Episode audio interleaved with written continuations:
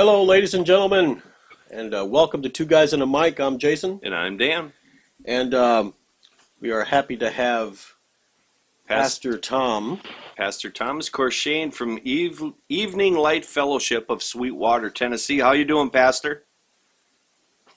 I'm doing real good, thank you. And how are you? We're doing great. We're doing excellent. So, uh, um, now you're a non-denominational uh, um, church, am I correct? That's correct. And um, um, one of the first questions I want to ask you, real quick, is uh, being a non denominational church, what are the differences, uh, maybe in your belief system or your uh, doctrines, uh, compared to, like, let's say, a Catholic church or a Lutheran church? Well, basically, a non denominational church is sovereign within itself. We don't have any headquarters except for heaven, and we do not have a place where we send money to headquarters. You know, all, the church is sovereign within itself. Its doctrines are their own, you know, from the Bible. And uh, we do have elders in sister churches that we also uh, are in fellowship with, you know, and they come and preach. But uh, the church is its own self. It's not part of a of a system or a not part of a larger corporation. It's just sovereign, and that's what non-denominational truly is. So it's kind of like a franchise, basically. It's just within within itself. Just it's a single. It's just a single church. There is no other church that we answer to or that we are a part of. Okay. what about what about the authority figures? Uh, you have elders, correct, in the church. We have elders within the church, you know, and the pastor is the head elder of the church. We have other visiting ministers, and some of them are elders and have a say so as far as they can bring us to the Bible and say, but the Bible says, you know, and we believe that the Bible is our absolute, I guess it would be our headquarters, and all correction can come from the Bible. Okay. Uh, Pastor Tom, now, um, uh, earlier in your life, were you ever a member of maybe a different church group? Or? Yes, I was. Yeah, I was actually born in Oconto Falls, Wisconsin, and I was raised a Roman Catholic. I still remember being a altar boy and and serving the church in Oconto Falls, and uh, so I was raised Roman Catholic. And then quite a bit later on in my life, when I went to college and began to really experience a lot more sin and a lot more things after leaving home, I, I ended up in a little Pentecostal church for about a year and a half. Okay. Um, now you you had said you had you had gone to school. You um, was it a pastoral school? I went or- to the university. Nope, I went to University of Wisconsin Green Bay College, and uh, I was studying for clinical psychology and business management. But God had other plans. So how did you end up in Tennessee? Well, that's a long story, but I'll try to make it short. Every I was helping a church in Manitowoc, Wisconsin, as a assistant to the pastor, and every day I would run, and when I'd run, I'd pray. And one day, the Spirit of the Lord come down while I was running, and I said, "Lord, what would you have?" And something seemed to come into me that I would become a pastor, and I said, "Lord, I would be happy to do it. You just have to make it simple." So I got home. I told my wife Dory, I says, "Honey, we're moving." She says, "Where?" I says, "I have no idea." I says, "But I believe I'll be a pastor." and uh, we're going to move.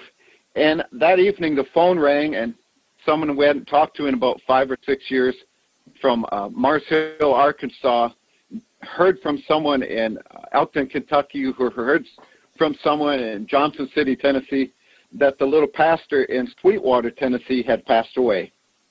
So of course we, uh, so of course we got a map out to figure out what Sweetwater, Tennessee was, and you know we didn't didn't know a soul, but eight months later, I was voted in as pastor of the church in Sweetwater, Tennessee. Oh, nice. Now, before we move, before we move Yeah. on, before we move on, I just want to give everybody, I just want to let everybody know that this is a call-in show. We're going to be talking with Pastor Thomas for uh, about 30 minutes, and then uh, we're going to open up uh, to questions. If people have any questions for the pastor, it's uh, 720-835-5330, and just type in the PIN number 05800 and we'll get you on. Um, no slanderous or demeaning comments. If there's any, we will hang up on you. I'm not afraid of doing that. yeah, he hangs up on me even when I just call him my friend. That's right. we want to keep this. We want to keep this civil. We want to keep a civil conversation. This uh, Pastor Tom here has uh, graciously uh, donated his time to be on here, and we appreciate him for that. Um, I just want to ask one thing, Pastor Thomas. Um, what makes because uh, I I grew up Southern Baptist. Okay, uh, I'm not sure if you're familiar with the Yeah. the People's Baptist Church in Corpus Christi, Texas. Uh, Lester Roloff. No, I'm not. No. I've heard of Lester Roloff, sure. Yes, I was. Yes. I, I went to his church, um, but um, I just want to know what what makes uh, non-denominational churches. Um, what makes them? What? Let's see. What's what's their uh, as far as their doctrine? What makes their doctrines true as opposed to, let's say, the Baptists or the Methodists or the Lutherans? Well, we believe that God can use any church. I believe I gained a lot from the Catholic Church. Seen a lot of great Baptist ministers do a lot of great things for people. We believe that God is not restricted to any one building or any church. Uh huh. I believe when you are non denominational, though, you have more of a freedom to express the revelations that you see straight from the Bible without offending church doctrine.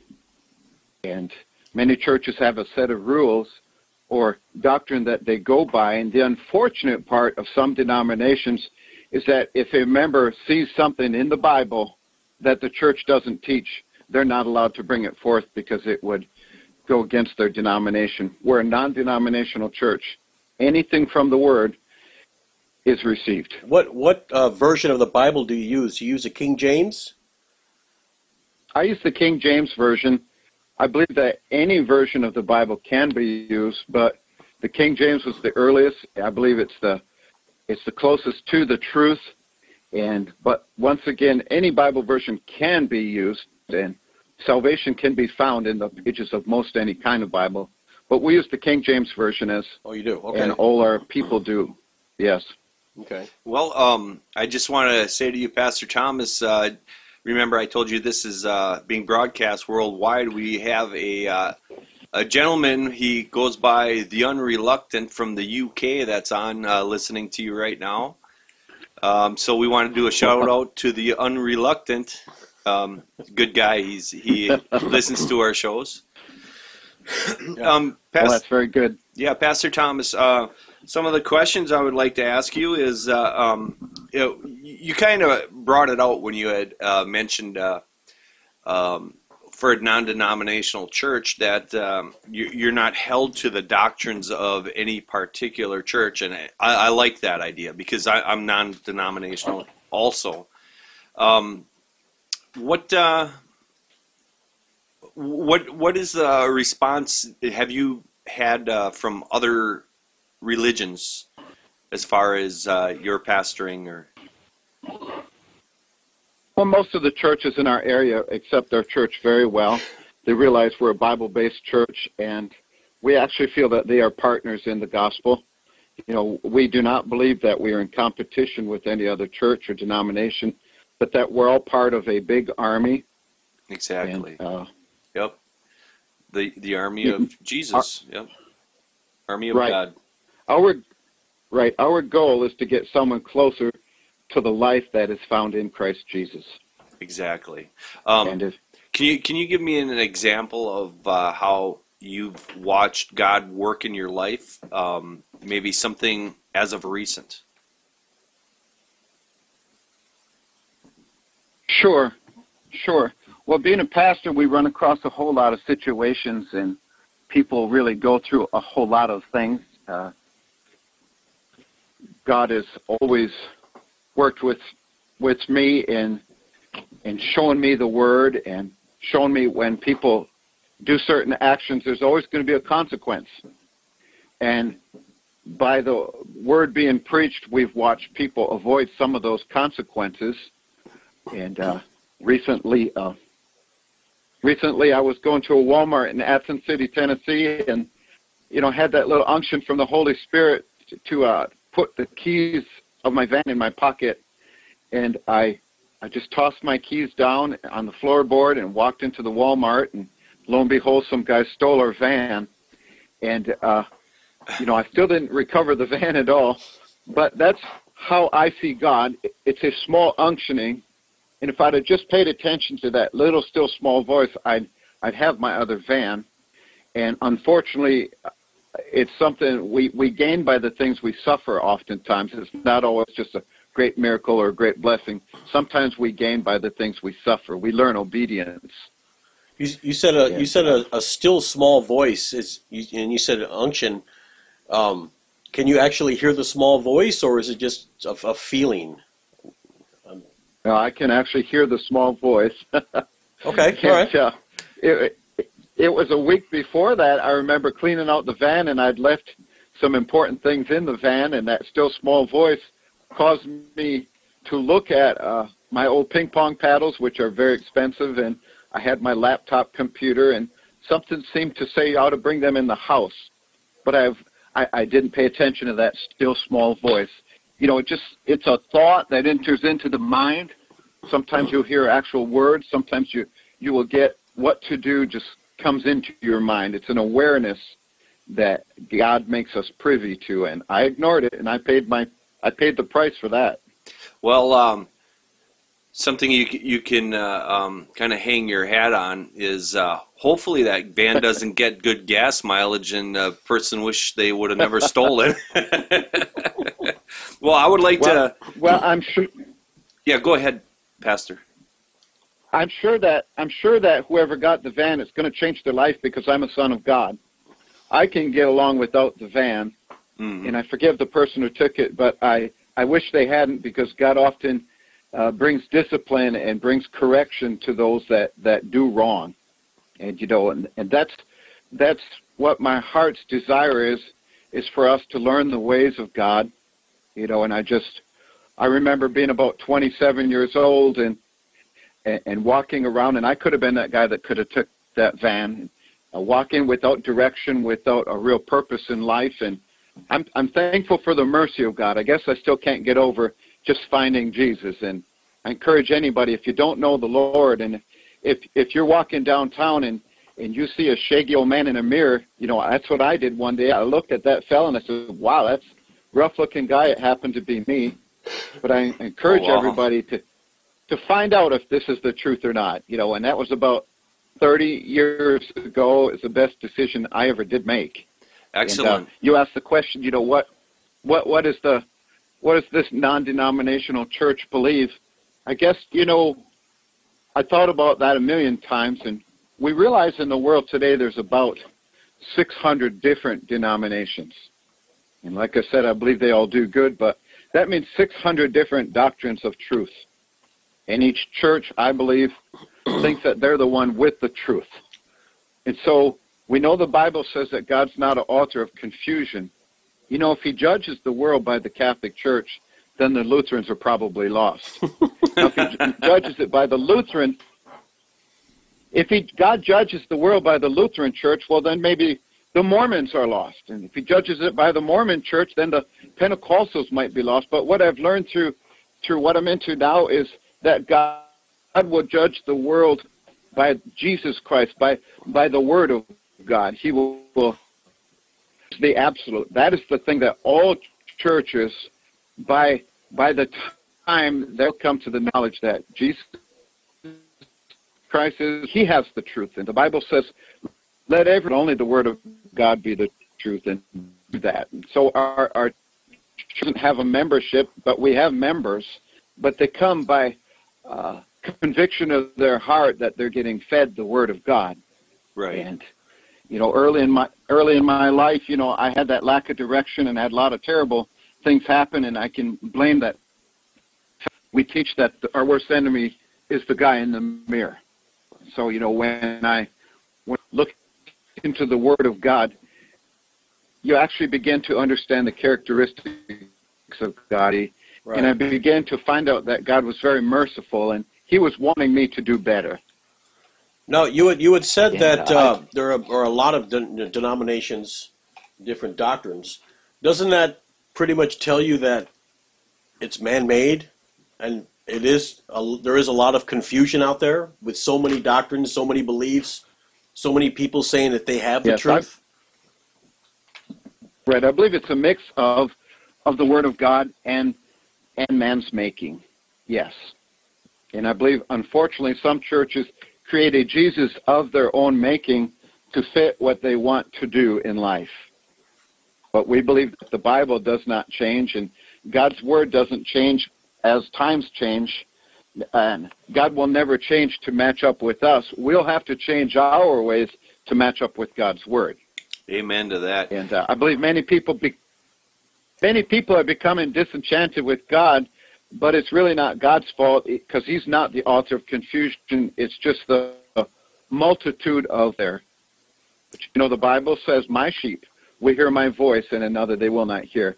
We believe that any child of God, even a sinner, who has a hunger to hear the voice of God, in due time, in due season, God can speak to that heart, and and we believe that if they can hear the word of God and the word of God come into their heart, that's the original way. Exactly. You know, I was raised in a church, but I wasn't I wasn't born again by man. What I believe now, I didn't get from man or man's teachings. I got from from God's holy word, where God come into my heart, and the life that's in those pages of that book is alive in me.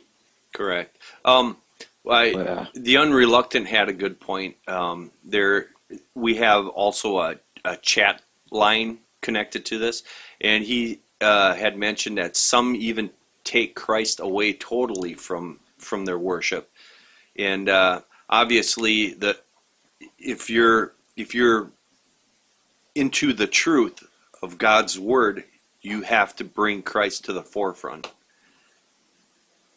Yes. You know, when we see it in the media, Jesus Christ is not very popular. On television, he's almost non existent.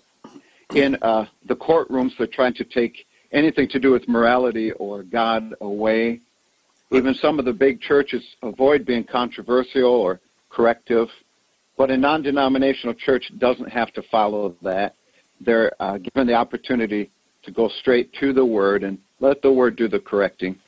Well, you have, I think, a lot of uh, uh, reasons why people are leaving the church, and either either joining another church or becoming an atheist or whatever.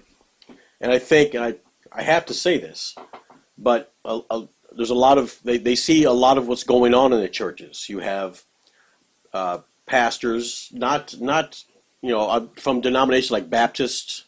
Uh, Catholics, well, we all know about the Catholic thing, but the Baptists, you know, embezzling funds, committing crimes, and I think that kind of puts people Sure. off sometimes, and tells them, well, if you know, if they're men of God and they're doing this, well, you know, it just kind of, it kind of makes them stray away. Hey, uh, before I for- Right. We believe yeah, go ahead, Pastor. we believe as Paul says, he says, I don't have any confidence in the flesh. And Paul didn't try to lead people to himself, but to the word. And we believe that many ministries start out very godly, but the people lift that ministry up too high and they caused the downfall of that ministry. And so we try to avoid that by lifting Jesus up high. Like John the Baptist, he said, I must decrease, but Christ must increase. Exactly. Hey, I, I want to uh, give a quick shout out to your congregation, Evening Light Fellowship of Sweetwater, Tennessee. We got a lot of people listening right now online. Um, just want to say I think I hello and you. thank you for borrowing us your pastor for the for a little while. so, uh, um, what we can start doing is just to get people uh, ready for this. Um, if you would like to ask the pastor a question, we want you to call 720 835 5330. You're going to use the PIN number 05800. We're going to open up the phone lines now and see if we get anything, uh, anybody who would like to na- ask a question to the pastor as we're talking to him. Um, just remember, be respectful. Um, please do not use any uh, unkind language or you will be hung up on. But that phone number, one more time, is 720 835 5330, and the PIN number is 05800. And also, if you're going to call from the computer, just put in uberconference.com slash it's two guys and a mic, and you can get on that way. Sure would, Pastor, like to hear uh, from somebody from your uh, congregation, Evening Light Fellowship. Uh, it'd be really neat to have one of your members online. Yeah. So, uh, Pastor Thomas, where do you see your life in 10 years from now? Pastor Tom? We got you again. Yeah. What yes. Boy, I didn't know you guys would get mad and hang up on me. No, no we uh, may have been a uh, problem with the internet, probably, but we got it back. If, if you don't, if you can't hear us or anything, um, just yeah, just just hold right on. Back. Yeah, it, we had that problem. We had uh, okay. we had Dr. Kent Hovind um, last week or the week before. I think it was last week. I think it was. Sure, I was listening to your podcast of him. That was very good. Yeah, yeah, very interesting. Yep. Very interesting.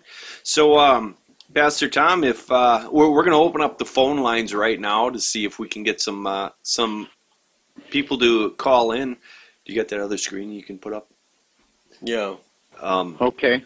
So if we got anyone from the Evening Light Fellowship of Sweetwater, Tennessee, uh, listening in, it would be we'd love to hear from you. The phone number is 720-835-5330. The PIN number is 05800.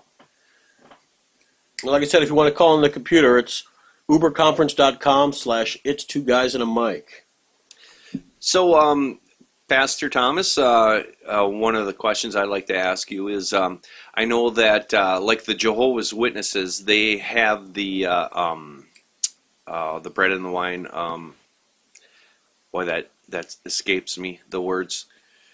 Um, right, the communion. Communion. They have communion only once a year. What is it like in a non-denominational church?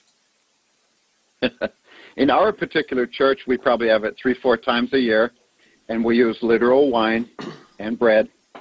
We believe that wine represents the blood of Jesus, and that uh, we don't use grape juice because grape juice gets uh, stale and soured over age, but wine just gets better and better, and that kind of types the life in Christ just gets better and better. That's and, a uh, good uh, analogy. But, some churches, some churches have it more often, and we probably ought to have it more often. Uh, we also have uh, foot washing. You know, Jesus left three ordinances to his church, and that was uh, communion and uh, foot washing and baptism. Okay. You know, so we, we try to do all those. And uh, you, for baptism, that, for your baptism, is it a, a full dunking or is it just sprinkling water? right. It's it's complete immersion. Okay. In the name of the that's what the disciples did in the book of Acts. Uh, they fulfilled the scripture, and uh, we do believe in definite immersion, though. But uh, we see a lot of people in today's churches they go in dry sinners and come back out wet sinners. You know, the important part is repentance. it's a real repentance from sin. You know, then God can honor it. But we do believe that the only way is through the name of the Lord Jesus Christ in baptism. You know, because the Bible says, do all things in name and in deed in the name of Jesus Christ. You know, so we like to try to stick right with what the Scripture says and what they actually did in the Bible, because we we believe that in the end times, and we know we're there because Israel's a nation. We know we're there because things are just getting so immoral and just so violent, and everyone hates that violence and they don't know what to do. But we believe that God has an answer.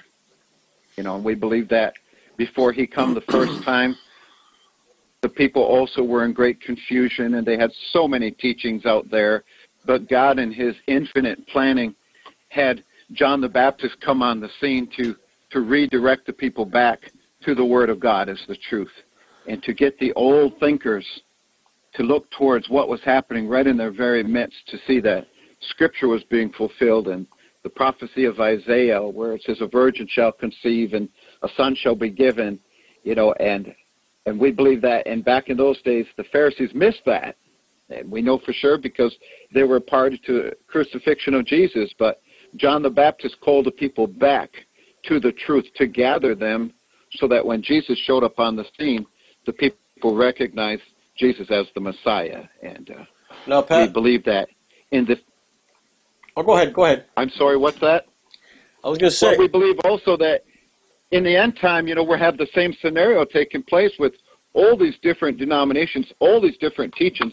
And I'm not saying that some of them don't have some great truths. But the problem is there's so many semi-truths and part truths that the actual truth, which Jesus is the way, the truth, and the life, becomes obscured with a whole bunch of teaching. So we believe this, that once again God would fulfill his word and send another prophetic utterance to the people to gather them back to the word again, just like he's literally bringing the Jews back to Israel. You know, he's taking them from all different countries. They're all going back to Israel because that's their homeland. Our homeland is the word of God. And unfortunately, churches, denominations have gotten so big and so powerful that they've actually become political and they've become social gathering places. Not saying each one is, and there's many a minister who is frustrated with their very own denomination because they see the hearts of the people aren't being turned. And that's what that's what our little church cares about. That's perhaps why we're a little church. Right. it's because we're we believe that it's it's just the word of God that can change someone. Now, You know, n- nobody's going to change outside of God's miracle of changing a heart. Now, now you said um, that uh, we're in the end times, and you said there's wars and rumors of wars and immorality and stuff. Yes. But if you pick your century and pick your war, I mean, there's been there's been wars and rumors of wars for thousands of years, for a long, long time. a long but time. the big distinction that we can actually, the big distinction we can actually identify this time as the end time is Israel's a nation again. but from what I've And from when what I Israel becomes a nation again, right, from what I've heard, there's uh, there's uh, uh, Jews don't believe that Jesus was the Messiah. Hmm, where'd you hear that's that? right. The Bible Right. says that Okay. from the, They thought he to was this day that They thought he was an imposter. Yes, they, they don't think right. that they don't think some that of the Jews did that. right. They, they don't think the Messiah has come yet. Okay, Correct. we got a, a caller from Knoxville, Tennessee. Go ahead, caller. If you have a question. Yes, this is Anna. Uh, you're actually speaking with my dad. Okay. Yes, and um, You're not going to tell Dad to go take the garbage out or anything, are you? no, I think he already did that. Oh. um, I was actually calling because throughout my life, I have witnessed time and time again miraculous happenings around um, my dad. Not because of my dad, but because of his faith in Jesus Christ. I have seen. I mean, he he gave you guys a very humble example about the thing that happened with our van, but I was wondering if he would be willing to to tell one of the miraculous things that have happened. I know my birth was very miraculous, and many other things. I mean, we've had healings. Um, there's been so many times we didn't even end up having to go to the doctor because Dad prayed for us, and um, major earaches went away. Headaches were healed. Um, my sister got healed of spinal meningitis just because the family came together and prayed. Oh my. Uh, and it's been like that my whole life. um. So Now, I okay. I would go ahead. I would be happy, Dan or Jason, Uh-huh. to give one testimony. Sure. Uh, you know, I, I like to give the preeminence to the word, but I believe that the word will always have signs following. Uh, quite a few years ago, I guess 26 years ago, my wife was pregnant, and we had lost our firstborn son, and his name was Timothy James. But uh, well, I'm sorry to hear wasn't that. long afterwards that my wife, my wife got pregnant again, and and uh, you know, during the first pregnancy, I had two dreams, and then those dreams, the baby had died. So I, I do believe God warns us sometimes, you know, and sure enough, that baby died. But as time went to pass, my again, my wife got pregnant, and this time they were in and out of the doctors all the time, you know, with specialists and everybody, a special diet, everything. They didn't know why the first baby died, but uh, you know, we were just a young little couple, just fresh into Christianity, really just living for God, living clean, and I remember as the weeks went by, you know, my wife getting so sick, and and uh, but the pregnancy was going real good. Well, uh, something really great happened, you know, and I'll just testify of what I am a witness to. It finally come time to bring my wife to the hospital, and they were going to induce the labor two weeks early because we had lost the other baby during that last two weeks. So they used pitocin, and it's a chemical, you know, that Right. helps contractions come on. And and so we were just a young little couple, and we had our Lamaze class, and and we were also happy. We had a couple of sisters from the church and some of the family, and everybody had been praying, and we'd been living so good. And and so when we got to the hospital, and they put her in the bed, and and uh, everything was going real good. They put a little monitor on the baby's heartbeat, and they, they put another monitor on my wife to measure the contractions. And uh, I I sure appreciate my wife of all these years. And uh, but we began to. I be, I was thanking the Lord, and I was there, you know, in the room, and I was looking at the little heartbeat, and it's saying 152, you know, 157, 149, 155, and I was just so happy, you know, and everybody seemed to be happy, and then the contractions started to get heavier and heavier, and uh, as the contractions got heavier, again, like I said, I appreciate my wife, but I, I, I looked over at the heart monitor, and it was saying 157, you know, 152, 141, 113, 95, 80, and the heartbeat began to collapse, and I thought, oh no, you know, I'm going to lose another child, and pretty soon there's people rushing into the room, and it was getting very, very uh, intense. And I remember running out of the room, and I went into a little empty room quick. I threw myself down on my face and pushed my nose into the carpet. I said, "Oh God, oh God, please help! You know, I don't want to lose another baby." And so I went back into the room, and there was two doctors in and nurses, and they're working furiously, and I'm trying to see that heartbeat, and uh, and just it, it it just seemed, you know, I said, "Oh God, please help!" And I saw that heartbeat, and it said 86, and then all of a sudden it said 94 and 97, 101, and oh, I was just so Wow, happy Amazing. you know, and there was qu- quite a sign of relief, and I, I I think God is so merciful. Well, the contractions got heavier, and you know, it began to be time for uh, my wife to push, you know, and we weren't we were pretty young people back then, and so my wife pushed a couple of times. Well, finally, out comes a little head just filled with dark hair and absolute dark, dark face, and the cord was wrapped around the baby's face and neck like two times. It was just a horrible scene and I looked and the baby was just just dead as could be and I, I said in my heart, I said, Lord, this baby's dead too? You know, because we lost our first baby and Mhm. and that voice spoke to me and it said, You can trust them and immediately a nurse screamed out, The baby's alive. And so they they were trying to get this cord from around the baby's neck, but it was so tight into the face of the baby and so I saw the doctor. He tried to push the baby back in, kind of uh, uh, to the womb to get a little slack on the cord. He couldn't. He tried pulling the baby out. There was just nothing to do. And you know, and I, I'm an observer of people, and I looked at that doctor, and he looked at me, and I, I sensed fear just for a second. He didn't know quite what to do, and obviously the baby was in great, great distress going. And uh, and so I looked over at my wife, and I, I said, "Honey, for God and for the baby." I said, you got to push with all of your might. And so my wife put a big, deep breath in and she pushed with all. And uh, I'm walking through the door at that time was something dressed in white, about six feet two, real strong shoulders.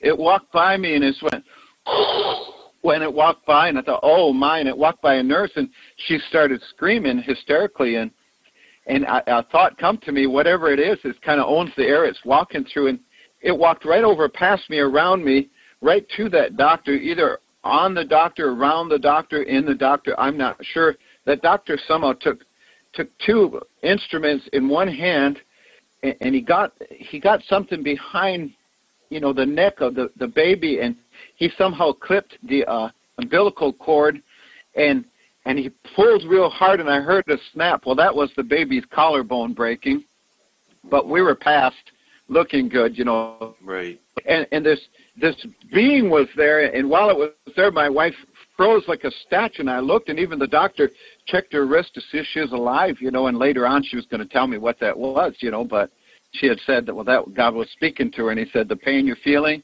it's going to be replaced by great joy. You know, but Wow. that's that. Well, Amazing. anyway, I, I just looked, and, and and all of a sudden, out comes the baby, and everybody's screaming, and and the doctor, everybody's crying, and, and this what presence kind of floated off through the window, you know, and I, I, I, I don't know who else saw it, but I saw it, and all I could say it was uh, glory to God in the highest. So I quickly grabbed my camera to take some pictures, and of course I had the wrong kind of film.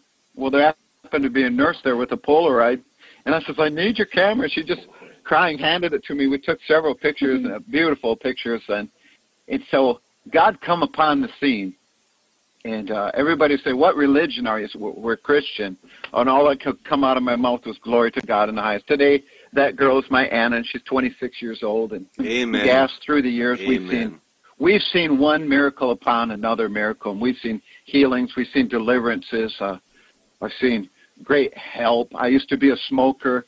I remember a, a man in a little church in Manitowoc laying his hands on me. He says, "Oh, sweet Jesus, deliver this my brother from cigarettes, Lord, help him." You know, that's been uh, thirty some. That's been about thirty years ago, and I can say I'm not a smoker. You know, I could go on and on with the great miracles of God. I guess, I guess that's what I believe that Jesus can do anything. Why doesn't he heal I believe that His Word is. Why doesn't Go- why, why doesn't he heal amputees? Well, That's a really good question. You know, and and that's why study of the Word of God. God's actual plan is was the Garden of Eden, and in the Garden of Eden there was no pain, there was no amputees, there was no sickness. But God didn't create robots. God created people with choices, free moral agents we like to call it. hmm And when man decided to disobey God, they got kicked out of the economy of God, and when sin come forth, it brought forth death. But it's never God's will for any child to get sick or any person to lose a limb. You know, and that's what the whole point of being born again is, so that we can be led back to a place where there is no sickness. But no, it was never God's will for amputees, never God's will for burn patients. That's all man's doing because of sin. Because, but God, like I said, did not create robots. Well, A- God created sons and daughters and gave them a choice. well, Anna, Anna, your your daughter had said something about uh, uh, somebody being cured of spinal meningitis. Is that correct, yeah, Anna? that was my other daughter, Sarah. oh, Sarah, I'm sorry. I'm sorry. No, Anna it was the one who brought Sarah it was cured of meningitis. Right, Anna brought, brought right, it out. right. Well, I, I was in Argent. well, what I was going to say is, if, if he cured spinal meningitis, why can't you know if somebody, let's say, breaks their back and is paralyzed from the from the neck down or whatever, why can't God heal that? Like I said before, why can't He heal amputees? Oh, he- if He healed, if He healed spi- spinal meningitis and you know He saved He saved your baby when you know with the cord, you know, why can't He do this? I mean, if He's all powerful, all knowing, all wise, why can't He do it? Listen, Well, he most certainly can, and it's a great question. It's people have their self will, and a lot of times people, you know, that's like asking God, you know, don't let anything bad happen. But you know, it's people's wills that speed down the road and get in a wreck. You know, it's people's wills that I've seen them with with oxygen tanks still smoking cigarettes. You know, why can't God heal them? Well, why can't they quit cigarettes? Right. You know, but it's God's will to bring people back to having the Word as their preeminence, and someday when this is all over, we'll be back to that Eden again, where there is no sickness. Well, well, you, But God didn't bring this; man brought this. you, you, you brought up a perfect example where you said about a car wreck. Well, let's say the person in the other car, let's say it's a drunk driver going and he hits somebody, an innocent bystander, and, and severely injures them to the point where, let's say they're a vegetable, they're, they're just, their mind is gone. Brain damage. Why can't God heal? That person was innocent. He had nothing to do with the sin that that other person was doing. Why wasn't he he or she healed. You could lay hands on him and, and, and That's pray true. over him. That's that's true. But you know, we're all born in sin. We've all done wrong. We've all failed God. You know, there is no there is no innocent person. hmm Uh, let, let me But ask it you. is God's will. Uh huh. Go ahead. Um, let me ask you a, a question. Um, you know, a lot of uh, a lot of people, different churches, they believe in um, the Trinity, uh, that's uh, God's Holy Spirit, God Himself, and, and Jesus Christ. Do, does your church believe in the Trinity? Well, we believe this that God was above us in the pillar of fire, leading the children of Israel out of Egypt. God was with us in Christ Jesus, walking the shores of the Jordan River to save us. And now God is in us to to lead and guide us back to uh, back to heaven. And we believe that uh, God was manifested in all sorts of manners, but we don't believe in three gods, that's for sure. And I don't believe in three personalities of one God. I believe it is the same God all the time, like John Wayne in a cowboy ninja movie, John Wayne in a war movie, John Wayne in a race car movie. You know, the same God, just different dispensations. Well, hey, I, I got to do this, uh, Pastor. Jason hates this when I do this, but I always do a John Wayne. So uh, I get this is a perfect Well, we lead. like. John Wayne. Yeah, I like John Wayne. So, well, let me tell you, there, Pastor. I believe you, and I agree with you. See, that was good. That was good. so, uh, um, Yeah. can you uh, uh, tell me how somebody can get a hold of uh, Pastor Thomas Corshane and the the Evening Light Fellowship? Maybe if they would like to give a donation or possibly um, volunteer or or get to know your church. How how can they do this? How can somebody get a hold of you? Well, well, I guess just go up on Facebook and look up the name Thomas Kershane, and I'm willing at any time to anybody, you know, to talk about God. I just love God, and I love what He's done, and I can give you our phone number. It is four two three seven four four four five nine four. Why don't you say that phone number again? Seven four four four two three seven four four four five nine four. Okay, that's great. Um, We'll put everything in the description below. So is there a That'd be real fine. is there a certain ministry that you uh, um, work with that uh, you could use some help? Well, we su- we support a missionary to India named Sanson Shetty, but my fervent hope is that wherever people are locally, whether it be the United Kingdom or Africa or the United States, that they'd find a little work or someone that needs something because we believe this message that we are representations, we're ambassadors to a kingdom. And that sometimes the only Jesus people will see is is a real Christian walking in, in shoe leather. You know, I'm not here to to promote my church singularly. You know, someone wants to come and fellowship with us, we're we're more than overjoyed for that, but not at the expense of my neighbor's church. We believe every Christian ought to be pretty faithful to their home church, but we believe if someone is being led of God, you know, wherever God would lead them, but we encourage people find a church that has the Bible as the absolute and not a bunch of rules written on the door or not a bunch of uh, dogmas and creeds that obviously man made. You know, beware of an easy gospel. Beware when they only want people to prophesy smooth things. God is love, but love, truthfully, is corrective. You know, so give an offering of yourself and help someone close to the Lord by defending God's word, by being good to your enemy, by by giving of yourself in such a way that they want to know more of what you believe. You know, and we've seen a great cooling down of the church world, and I believe that God is wanting to put fire in the bosom of, of a select people, Ooh, and chilly. that's what we are about at Evening Light Fellowship Church, is to reignite that hunger and thirst for God that only God's Word can quench. I got uh, I got a uh, uh, a gentleman from Chile who is listening in, uh, Ivan Santabanez. We want to say hello to Oh. him.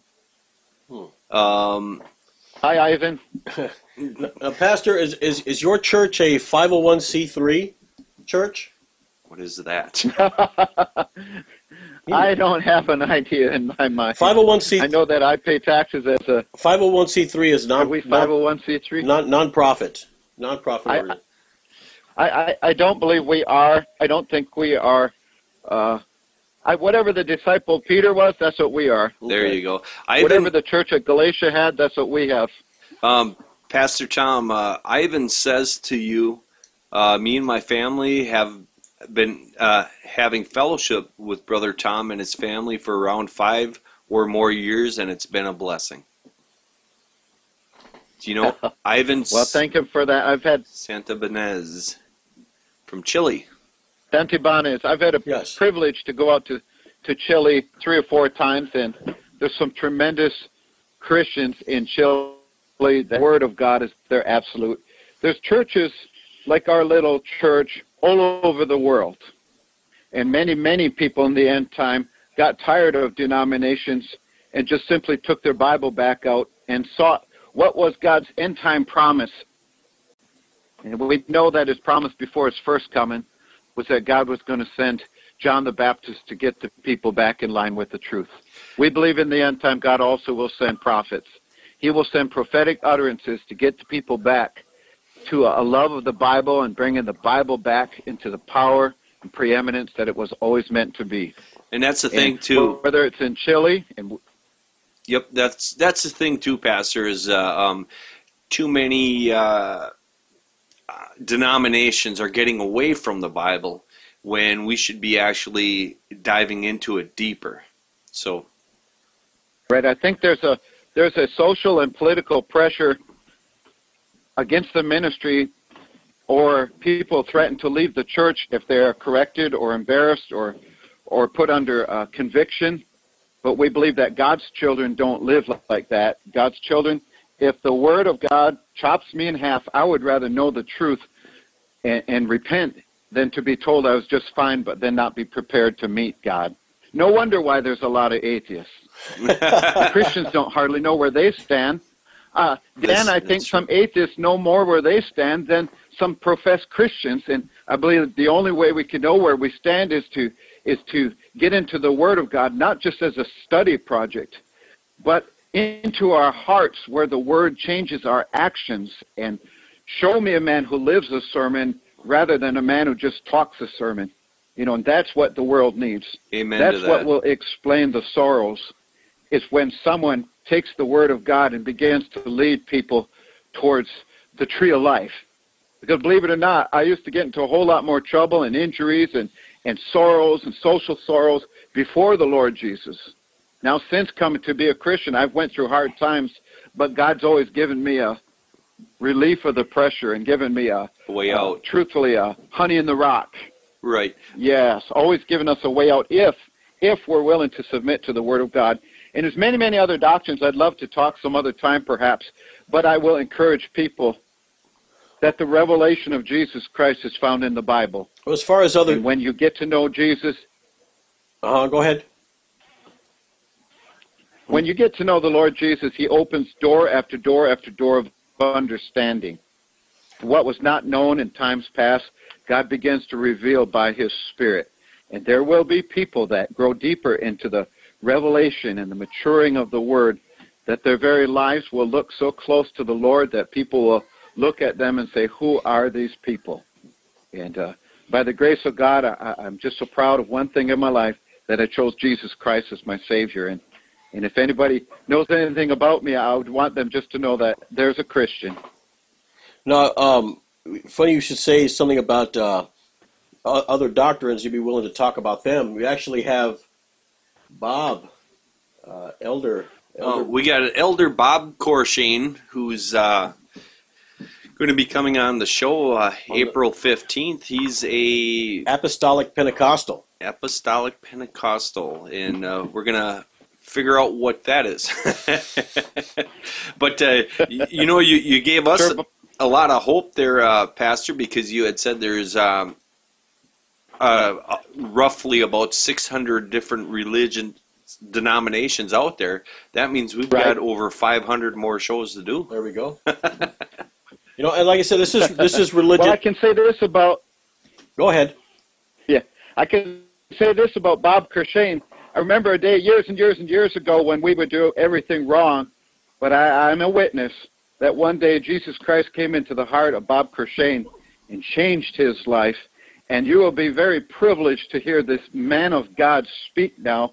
And he might wear the same old clothes and have the same old name, but he's not the same old Bob Kershane. So you'll really, really be happy. And Well, we're And, uh, we're I- also I believe happy that, to talk like with I you. said, we're all part of a big, we're all part of a big army, and uh, there is a a great need for people to become fervent and to become sensitive to the Holy Spirit, and to be easily approached and not be so willing to fight about religion, but to live Christianity in front of others, and that's what we want to stress to the people because time will come to an end. Our country is broke. There is more nuclear capabilities and technologies to destroy the earth than ever before. And this will come to an end. Our, our country's growing broke by the minute. Uh, the, the, the, the Muslim movement is, is coming out of uh, the, pits of hell and, and, and is, is causing great harm. And this will not get better. The Bible says times will wax worse and worse. Yeah, have you ever heard of um, a, you ever heard of Pascal's wager? Pastor? Pascal's wager. Yes. No, sir, I have not. No. It's, it basically says uh, um, that uh, why not go ahead and uh, accept Jesus because you know if if he's not real, then you're just dead. if if he is real, then you get to go to heaven. See, so either way you look at it, you it's a know, win, no, a winning situation. Right, but what what I'm what I'm trying to get at is that what if, let's say, for instance, let's say the Muslims, like you were saying from the pit of hell, what if the Muslims had the true Christ, or let's say the Buddhists, Then or, I would want to be a Muslim. then I'd want to be a Buddhist. there you go. Hey, uh, just want to bring this You out know, one uh, more time um, before we go on, Pastor. Anybody who has a question for uh, Pastor Thomas Corshane from uh, Sweetwater, Tennessee, with, phone number is 720-835-5330. Our PIN number is 05800. Call in now because uh, uh, we, we want to keep them online as long as we can. um, actually, Pastor, um, this is the most people who have, have watched the show live so far right now. So uh, th- this is a great following. But once again, 720 835 5330. Use the PIN number 05800. If you have a question for the pastor, um, come on and uh, we'll put you online, let you uh, talk to Pastor Tom, but once again, be respectful and do not use any kind of language that uh, will make us want to uh, hang up on you. So, Pastor Tom, uh, You know, I had a question for Jason. um, you, you got to wait one minute. He t- he I- went did a bathroom run just now. okay. Okay. Um, I I'll do. tell a little story and then I'll ask the question. I'll tell you what. Uh, before you do that, uh, the unreluctant from the United Kingdom uh, texts in. He has a question for Pastor Tom. So uh, if you can, uh, uh, unreluctant, if you can uh, text that in, so we can ask Pastor Tom the question. See, we also Very have good. have a chat line also uh, for the show, so people can either call in or they can chat. Okay, here's your question. Hey, Pastor, God bless you in Christ. I do have two burning questions. I was checking. I have gotten rid of 99% of the old indoctrination on process as an ex Jehovah's Witness. But there's one thing I am struggling with. Question number one When was hell created? I don't see it within the creation process in Genesis 1, nor do I see a definitive point in the Hebrew or Greek text of when hell came into existence. So there's your first question. When was Okay. hell created? Okay. I do not know. I do not know. That's a great question. I know it was created. I don't believe hell is eternal because if hell is eternal, you have to have eternal life to be there. Okay. Uh, here's question number two from the unreluctant from the United Kingdom. If hell was created at the same time of the creation of Adam or before, does this mean God had a plan B from the very inception of creation? Which would show that he knew No, No. It would show that he knew preordained, and thus it means the Calvinists are right. Doctrine of predestination, unfortunately. So no on Well, that. that's a great question. Let's just let's just say this: if God was betting on a baseball game before the game ever started, He could tell you how many hits, how many errors, how many strikeouts, exactly what the score would be, and who would uh, hit the ball and who would miss the ball. He wouldn't mess with who did what, but he'd know everything before it began. There's a reason he knew how large to make the uh, ark. It's not God's will that any perish, but did God foreknow that some would be lost? Yes. And it's free will of people that causes that. Did God want people to be lost? No. God even went to Cain and says, Cain, if you'll just do as your brother, won't all be well? But did he know that Cain would not? Yes, of course he did. So by God's foreknowledge, he knew just who would come to him and who would not. okay. Well, I, I sure wish God would let me know the next lottery lottery uh, numbers for the next Powerball. yeah, I'm looking for that too. That'd be though. but you're atheist. I believe in God, Yeah. so I'll get him first, I- I- not you. yeah, I actually, yeah, I actually won the lottery. Oh, did you? Did you really? I got picked out to have eternal life, and uh, actually was given a, a pension. Every every blessing that the Bible has is mine on a daily basis. there you go. they can keep their money. I would rather have what I have Uh, yeah, I because money money is going to be spent, and then what do you have? If a man gains the whole world but loses his own soul, sure, money's nice, but if if a person doesn't have peace in their hearts, truly they're a poor person. Well, there are there are people that there are people that are rich and at peace, so you can have both. it's it's depending on the think you can. personality, I guess. Uh, the unreluctant has something for Jason. He says, "Jason, I would give you five dollars at least."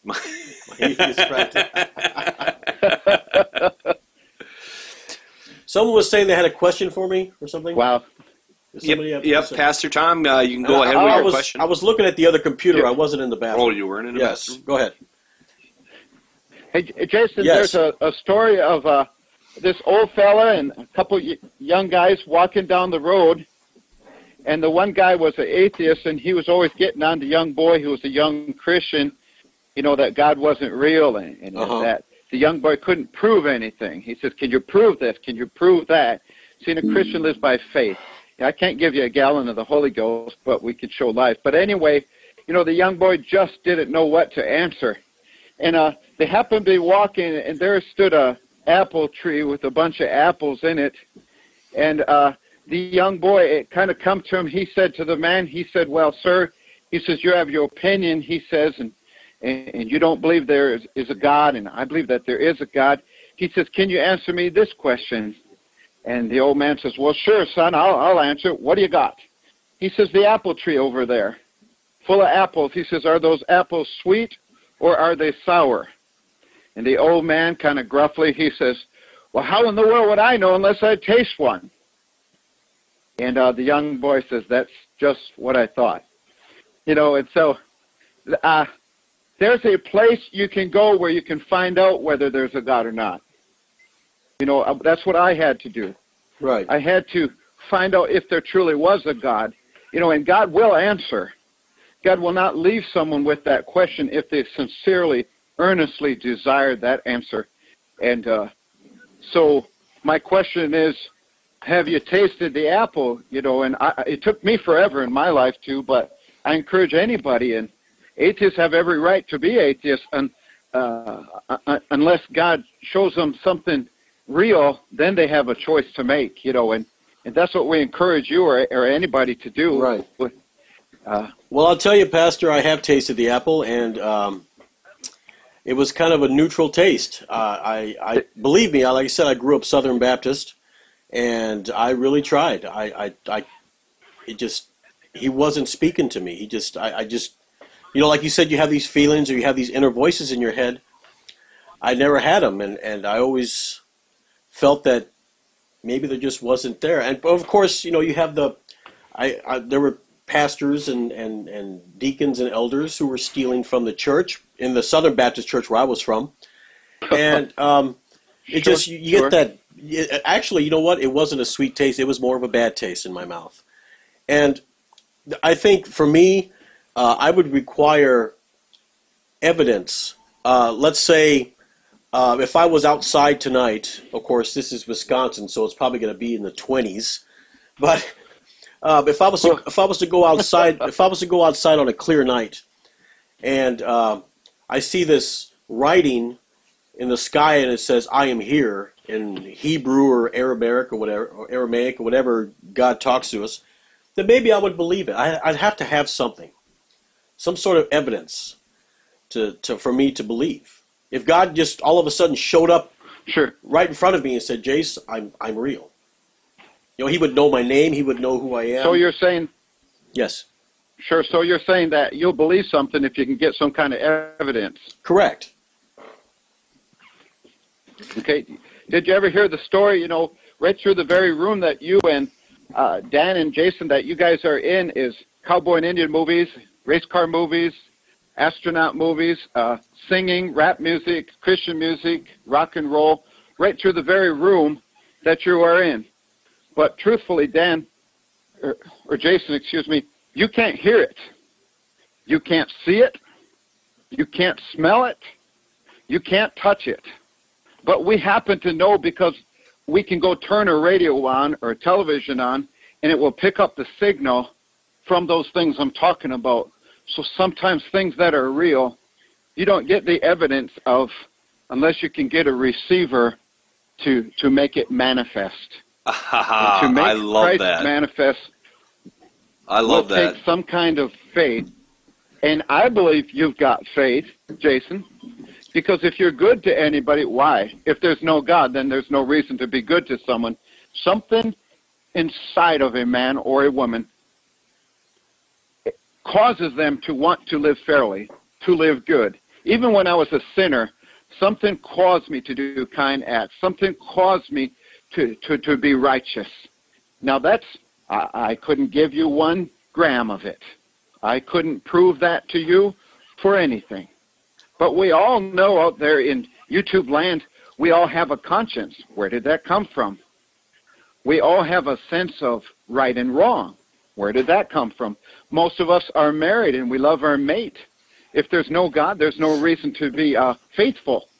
Most of us are faithful to a job, or we're faithful to keeping a car going, or or or, or being part of a, a, a YouTube podcast worldwide.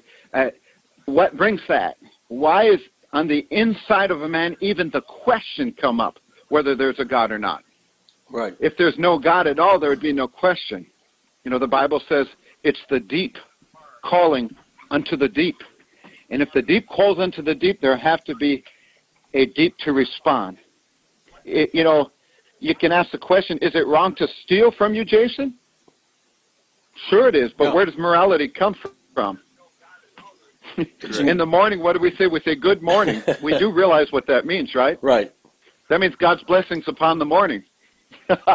or good night. You know, God bless the night. I'm gonna You know, so uh, uh, I'm gonna have to think about that one, Pastor. You kind of kind of gave me a but something, uh, something to think about. yeah something to think about. Um, we have a, another question here from Sarah Atkins. Okay.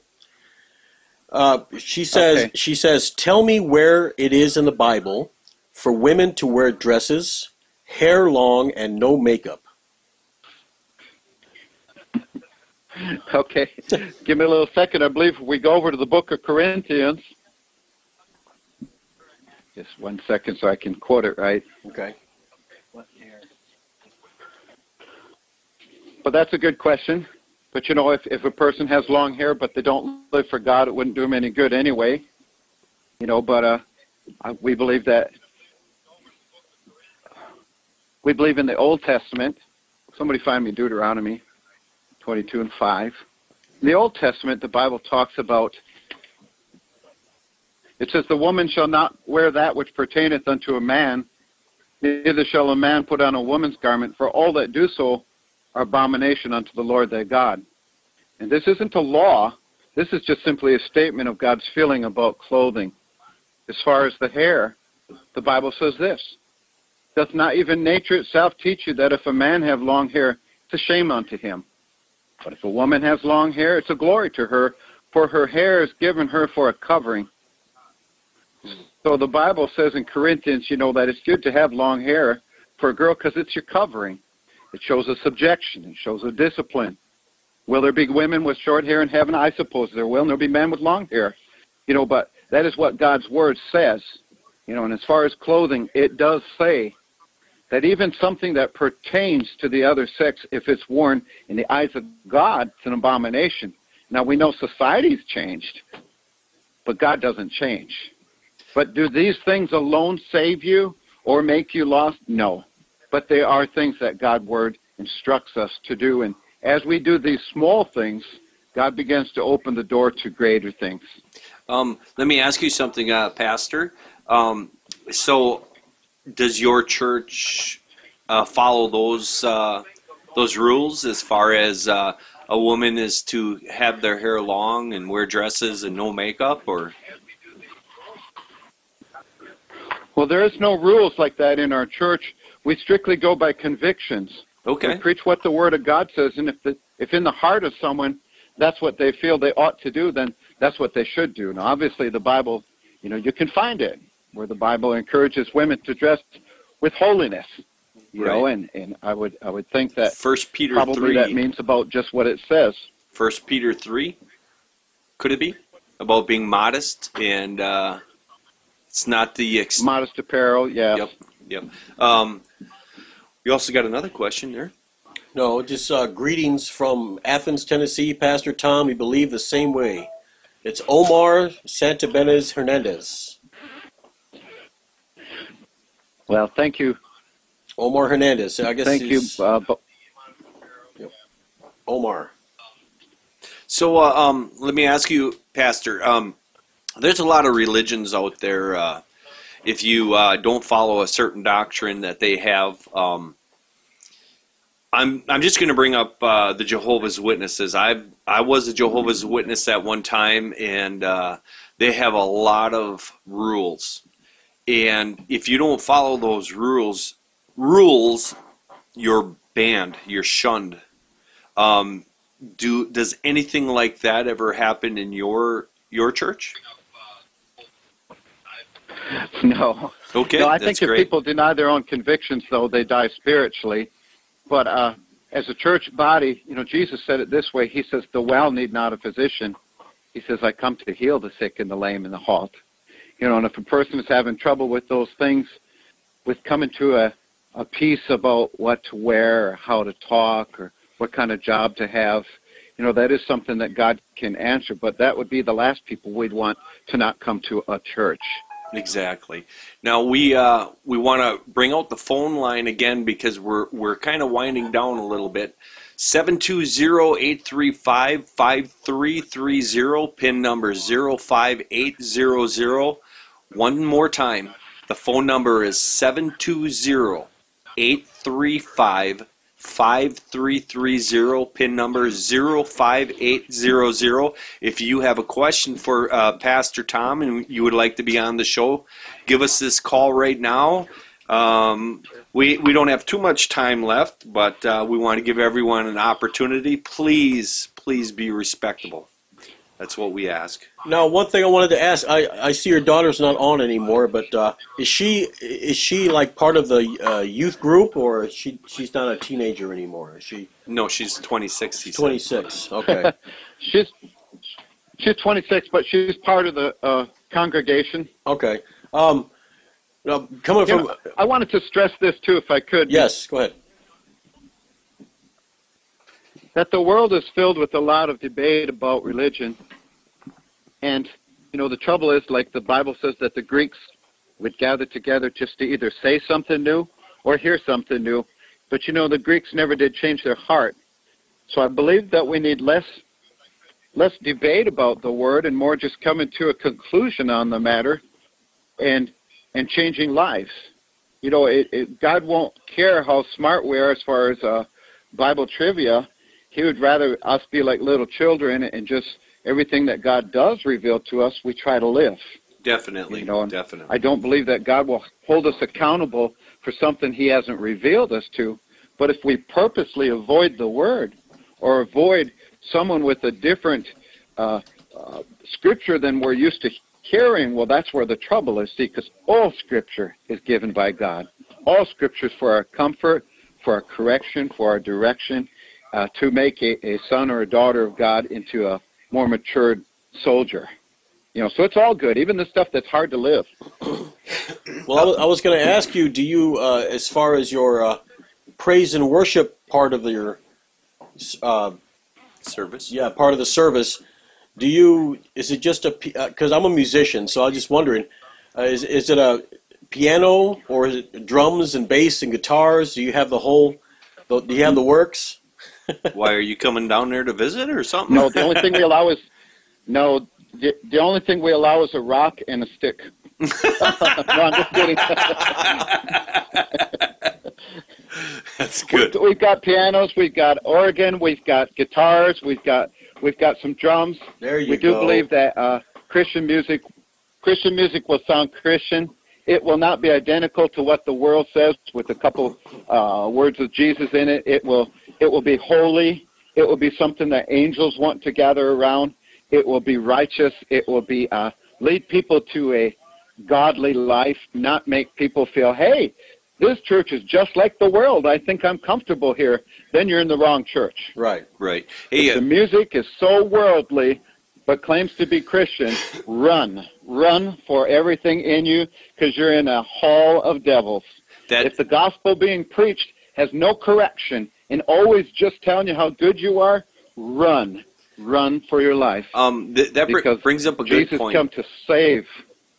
That brings up a good point. Um, I think uh, the unreluctant might have uh, brought that up uh, once before, or one of the ladies from our ex Jehovah's Witness show.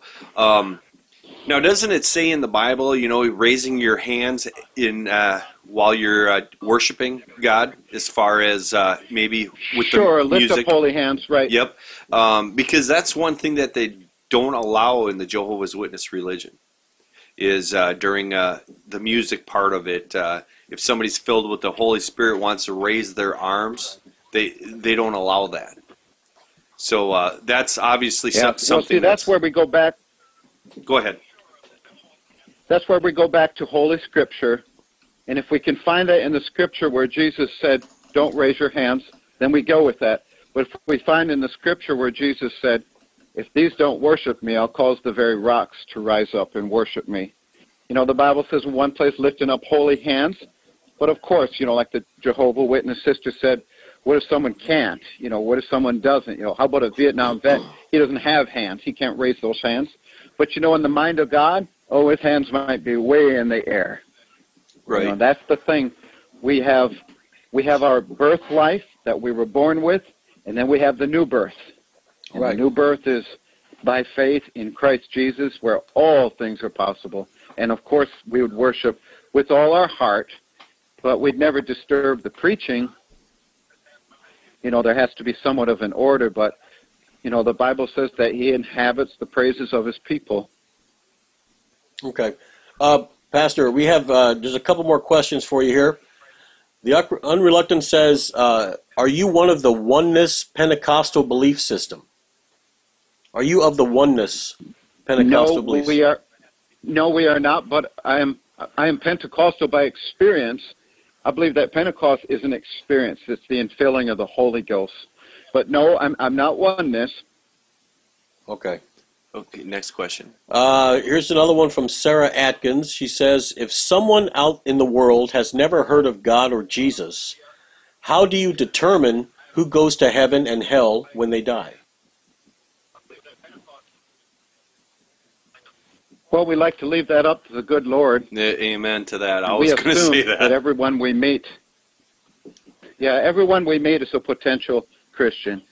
I, I wouldn't. I would be daresome to to judge someone in or out. I believe that only God can do, and I think that the mercy of God is is so astounding that you might think someone's lost, but how does God see them? You know, look at Paul the apostle.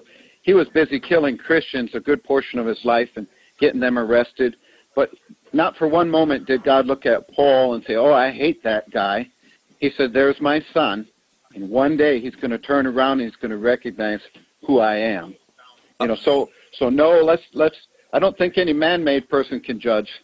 Right. Okay, I got another one for you. Uh, this is Anna Corshane. Do you know an Anna Corshane? Because she says, uh, I sure do. she says, Dad, I stole the van and I sold it because I want a new piano for the church. No. No, I was gonna say- Well, then you tell her you, you bring back my computer because I'm missing my computer with all my sermons, and you can. now, now, now, Pastor, um, uh, the the what the the question from Sarah, I, I was gonna I was gonna kind of add a little bit to that. Let's say somebody on a on an island, you know, you have different uh, little un, ha, inhabited islands out there that you know where some people have never ever heard of the gospel, and let's say that they for their for their whole life they don't they don't hear anything about Jesus or redemption or repentance, and they end up dying. One scripture. Where where would they go? They had faith in themselves. Uh huh. I mean, whether they go to hell or heaven, Yes, if they've never ever heard only the God would know that. Okay, Yes, they could never be judged in the same way that others are. You know, the Bible does speak about some people having not heard. They do righteous things somehow naturally, uh huh. and I believe it depends what you do on that island. I believe the scripture is. Uh, Well, you also have you let also me read it. For when the Gentiles, go ahead. for when the Gentiles which have not the law do by nature the things contained in the law, these having not the law are a law unto themselves. So it would still be a matter of what did that person on that deserted island do with their life. Right. Okay. You know, like the thief on the cross. Well, that's that was another thing I wanted to ask you. Um, it seems like with this type of religion that you could be a thief, a murderer, your whole life, but let's say you're on your deathbed and you repent, you get to go to heaven. I mean, uh, how is that? How is that justice? If you repent and God receives your repentance, then Jesus Christ takes the penalty of all that murdering and all that wrong. That's what the Apostle Paul did. He actually got Stephen killed. He got others arrested and imprisoned. So Paul is that man you're talking about. But the blood of Jesus Christ actually covered Paul, and there still has to be a there still has to be a, a you know some somebody has to pay the cost of the sin. Right. And that's what Jesus Christ did. And if a man's on his deathbed and he has the faith to actually believe that Jesus Christ would take his place in judgment, then yes, he would definitely go to heaven. The, Is it fair? Sure, it's fair. He's God. Well, let, God let, doesn't want that any would perish. He, let let's say let's say for the sake of saying it, let's just say because I don't know. Let's say it was Hitler on his deathbed after he killed six million Jews and five million Russians. well, that would be God's choice, uh, not ours, you know, if he's going to forgive them or not. You know what I mean? yeah, let's just say it this way God is really good with knowing what's in the mind and heart of a man. Right. Um, And so there'd be no fooling God. the unreluctant had uh, um, chatted and he brought up a good point. He said uh, he wants to say to Sarah, if someone hasn't been able to hear the gospel, then I'm sure in Christ's abundant mercy that he will simply look at the heart. That, that's exactly what you're saying, Pastor. Well, we're going to give it five more Amen. minutes. Yes. We're going to give it five more minutes. One last time. Here's the phone number. If you're trying, if you have a question for the pastor, now is the time.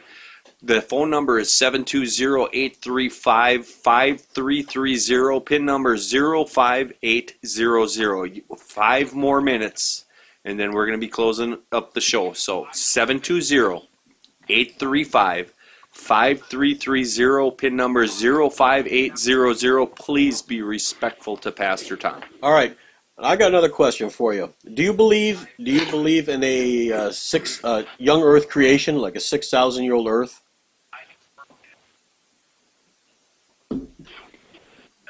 Well, we know the Bible talks about six days, and on the seventh day God rested, but we'll notice also in the book of Genesis that the Bible says, and the Spirit of God moved upon the face of the waters. So apparently, before that, there was already waters there, and there was already an earth there. How old that is, I don't know.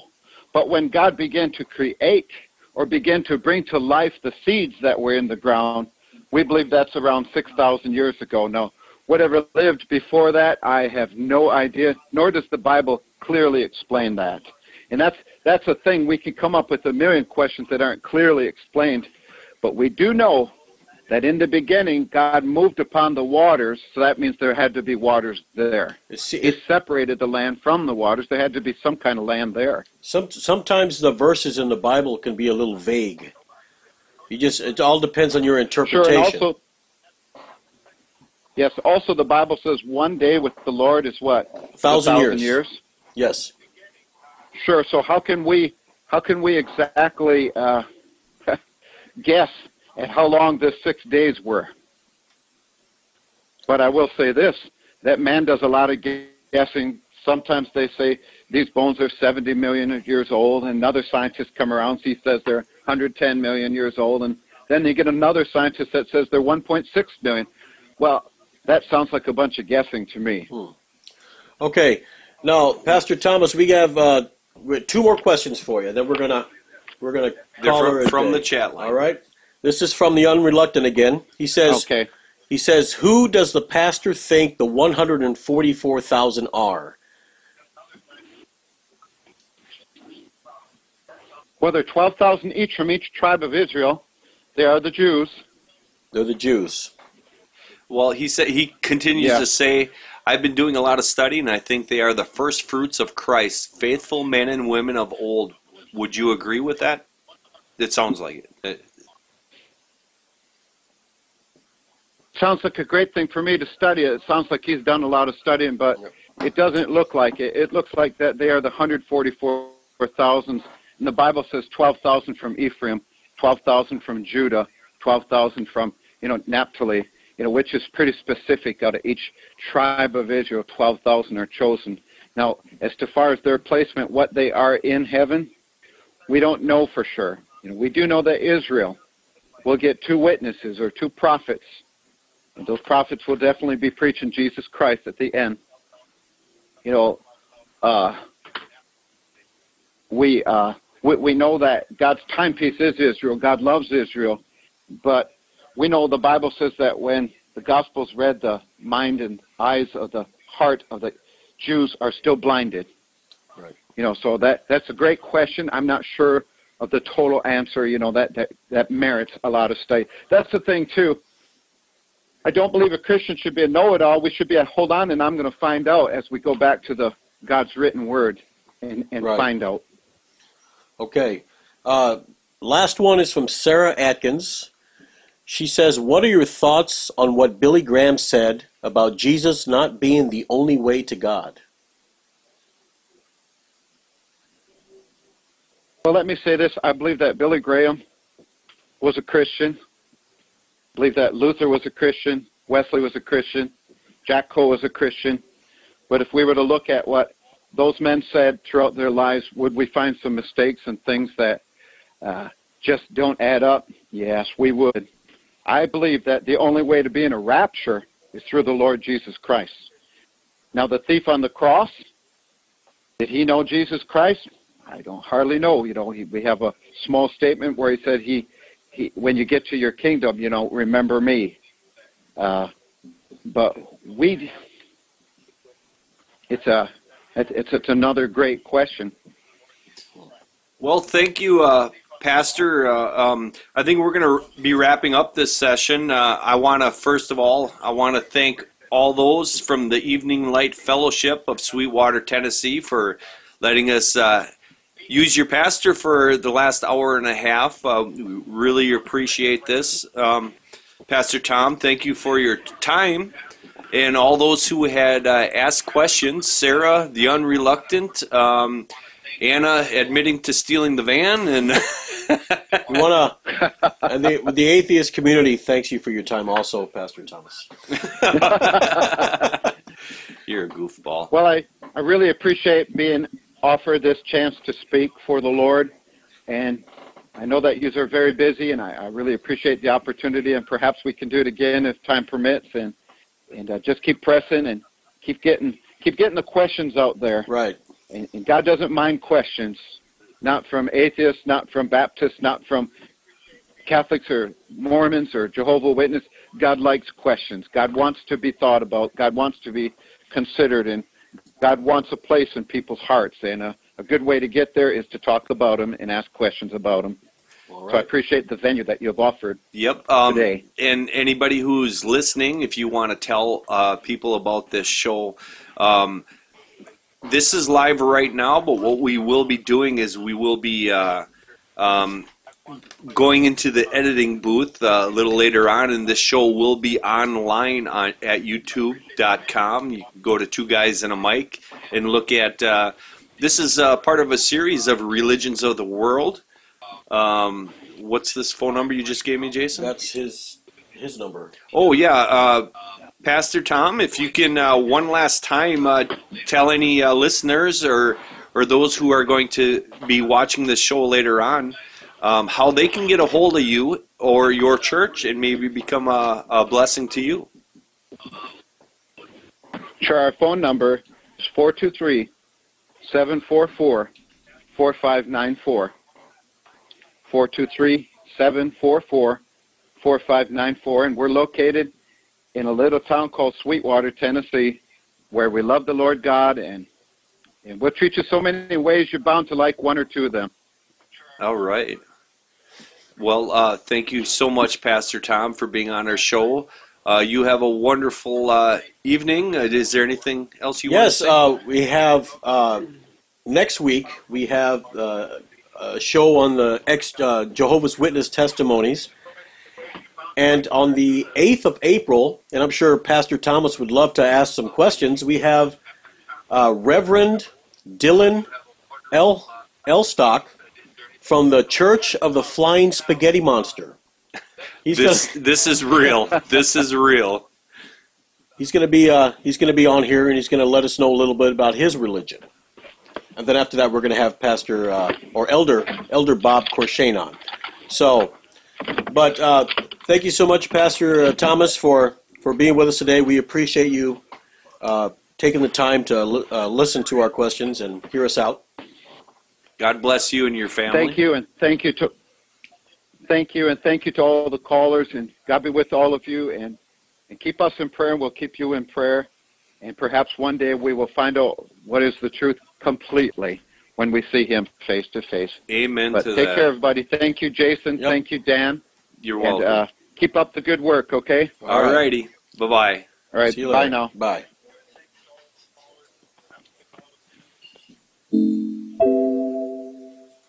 Very interesting. Very Yes, interesting. very good.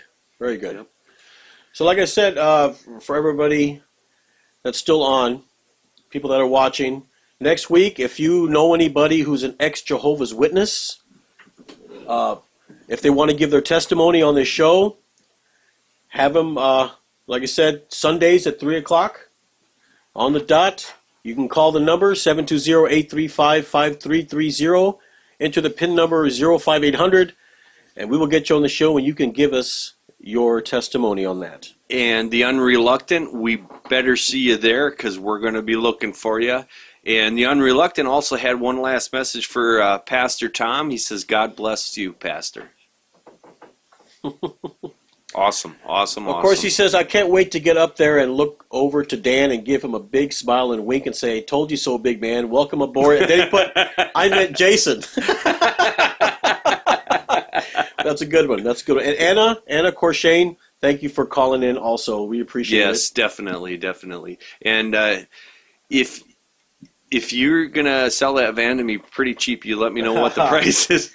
no, anybody out there, if, if you're part of uh, any other type of denomination, uh, Uh, email us. Email us at it's two guys and a mic at gmail.com and we'll get you on because we're trying to get all religions in here Buddhists, uh, Lutherans, Baptists, Hindus. Hindus, all aspects of religion. We want to get them on here so they can let everybody know what their religion is all decide about. for themselves. And decide for themselves, exactly. So, for two guys and a mic, I'm Jason. And I'm Dan. Uh, you take care of yourselves. Have a wonderful day, and we will see you next time. We'll see you next Sunday at, At 3 3 o'clock. Bye bye.